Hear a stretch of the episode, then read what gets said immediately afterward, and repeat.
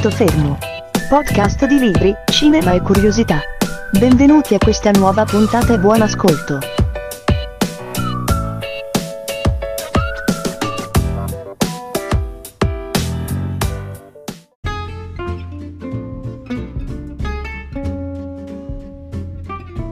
Risulta inverosimile che un uomo tanto impeccabile e amato come Arthur Conan Doyle abbia potuto perdere sul finire della vita buona parte della considerazione e perfino degli amici.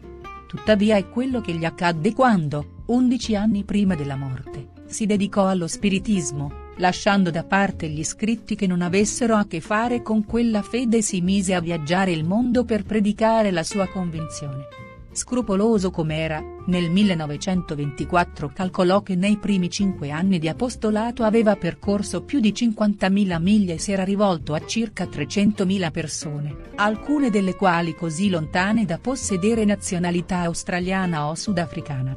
Lui lo riteneva suo dovere ma, visto il fatto dall'esterno, non era la prima volta che l'elemento religioso gli giocava un brutto tiro quando nel 1900 si era presentato alle elezioni al Parlamento nella sua città natale, Edimburgo, aveva tutte le carte per vincere fino al giorno stesso delle votazioni, che si aprì con un'invasione di cartelli in cui si ricordava che Conan Doyle era nato cattolico ed era stato educato dai gesuiti.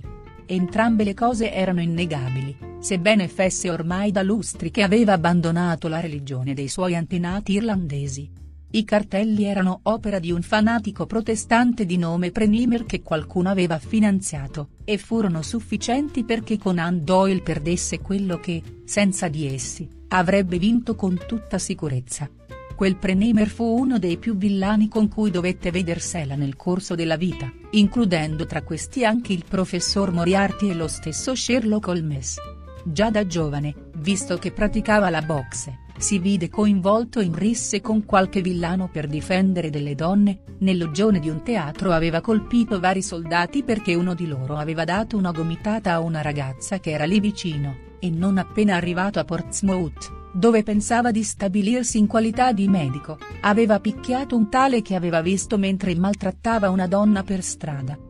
Per sua fortuna o disgrazia, quello stesso tale si era presentato il giorno seguente nel suo studio e fu il suo primo paziente, per quanto apparentemente non avesse riconosciuto nel medico il proprio aggressore notturno. La mano, in ogni caso, continuò a sfuggire a Conan Doyle quando si trattava di difendere le donne, in viaggio per il Sudafrica in treno con la famiglia, uno dei suoi figli, già grandino, si permise di far commenti sulla bruttezza di una signora che passava nel corridoio. Quasi non aveva potuto terminare la frase, perché all'istante aveva ricevuto uno schiaffo e aveva visto molto da vicino il volto arrossato del suo vecchio padre, che gli diceva con dolcezza, ricorda che nessuna donna è brutta. Un uomo come Conan Doyle doveva essere un po' autoritario, in famiglia almeno. Ma durante gli anni in cui la sua prima moglie, Tuie, era ammalata di tubercolosi e lui già amava colei che sarebbe stata la seconda Jean Lechie, i suoi nervi erano a fior di pelle, e più che rispetto aveva finito con l'ispirare il terrore nei suoi rampolli. Non potevano fare il minimo rumore mentre lui scriveva, perché se l'avessero fatto Conan Doyle sarebbe uscito dallo studio come una furia, paludato con una vecchia e demoniaca vestaglia color ruggine, e li avrebbe puniti.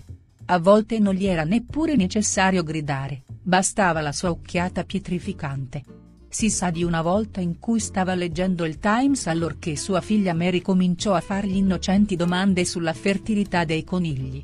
Dietro un angolo del giornale spuntò un occhio, soltanto uno, e questo fu sufficiente perché alla bimba si congelasse la domanda sulle labbra e la sua curiosità fosse rinviata. A onor del vero bisogna dire che con la sua seconda squadra di figli, quelli che ebbe da Jean Lechie, fu molto più benevolo, li lasciava correre qua e là intorno mentre lui giocava a biliardo, senza colpirli con la stecca né fare nient'altro del genere se per colpa loro sbagliava un tiro.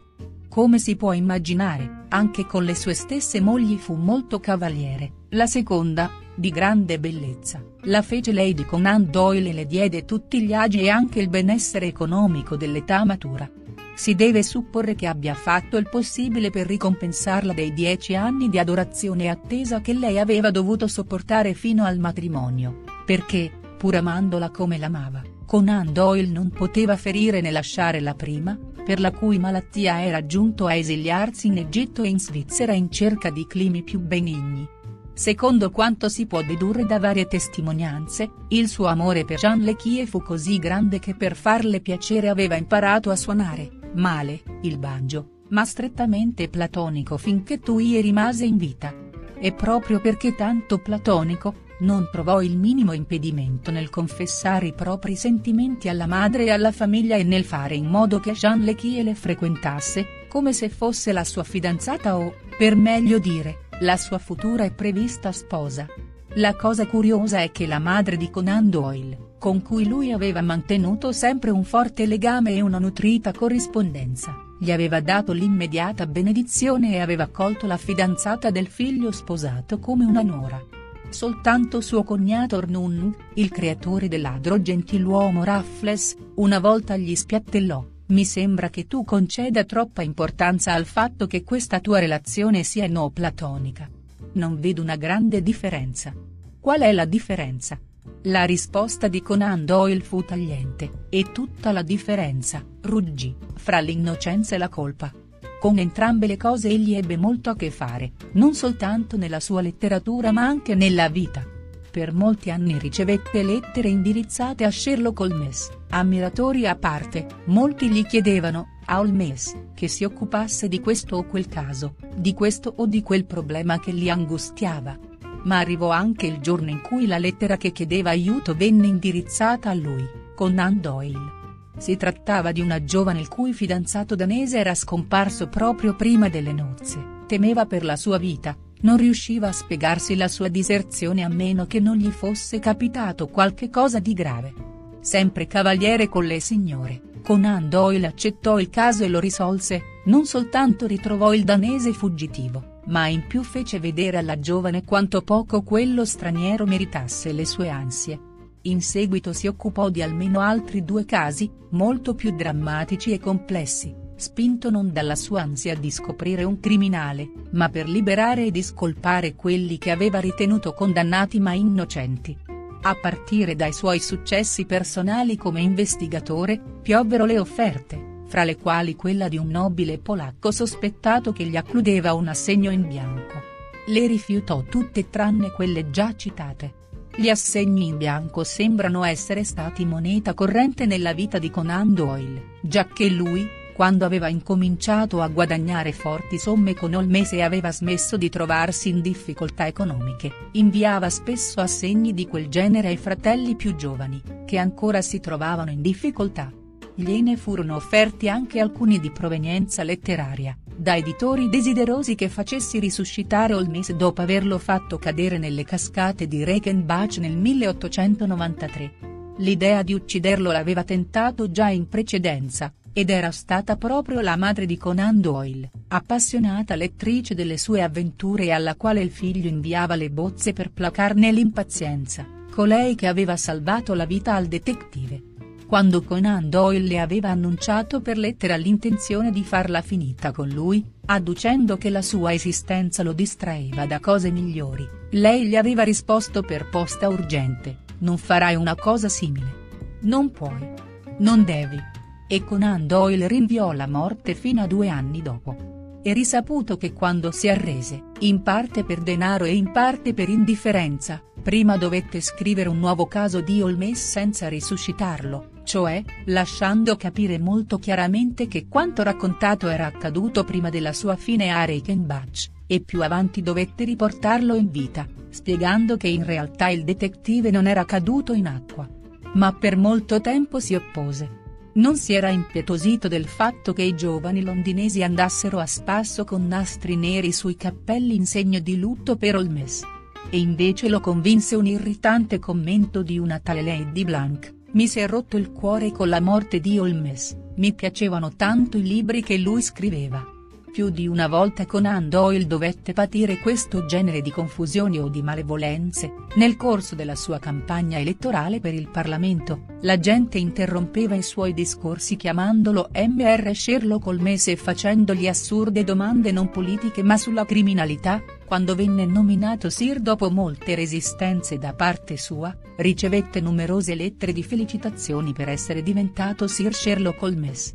Si potrebbe pensare che lo infastidisse che le persone lo confondessero, ma non si trattava di questo, e in tutti i casi quello che lo infastidiva era che non lo confondessero abbastanza, ovvero, che molti vedevano in lui più il dottor Watson che Sherlock.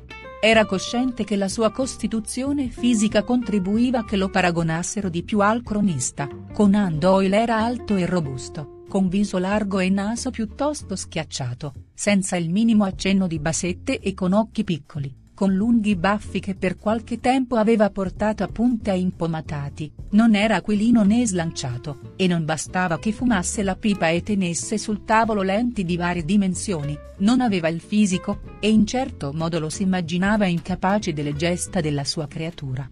Tuttavia non era questo la causa della sua antipatia o disaffezione per il personaggio, ma quello che aveva scritto a sua madre, o quest'altro elemento. Credo che se non mi fossi mai occupato di Holmes, che ha teso a oscurare la mia opera più profonda, oggi la mia posizione letteraria sarebbe più rilevante.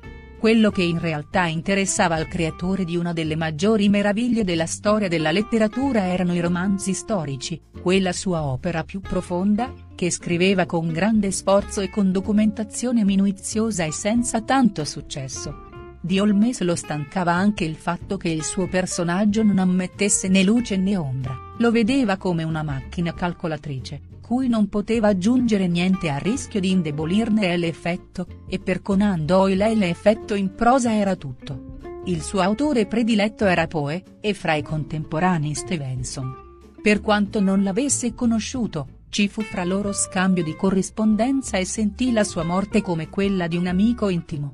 Non si sentiva a disagio con James né con Oscar Vide, e con Kipling stabilì un'amicizia. Arthur Conan Doyle era convinto della sua importanza, la qual è un modo gradevole di affrontare la vita da parte di chi riesce a crederlo. Quando venne dichiarata la guerra dei Boeri, incitò gli sportivi a combattere, ed essendo lui uno dei più completi, si offrì subito come volontario. Di fronte allo stupore di sua madre, aveva dato la seguente spiegazione, sento che forse sono la persona con il maggior influsso sui giovani inglesi, soprattutto i giovani sportivi, se si fa eccezione per Kipling. Stando così le cose, è importante che io dia loro l'esempio. Purtroppo, venne considerato troppo vecchio per combattere, e poté andare in guerra soltanto in veste di medico.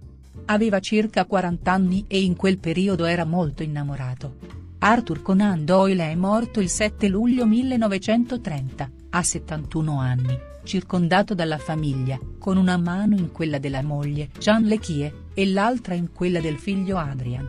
Li aveva guardati tutti, uno per uno, ma non riuscì a dire nulla.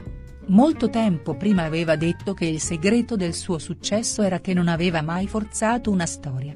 Sembra che anche quel giorno non abbia forzato neppure una frase.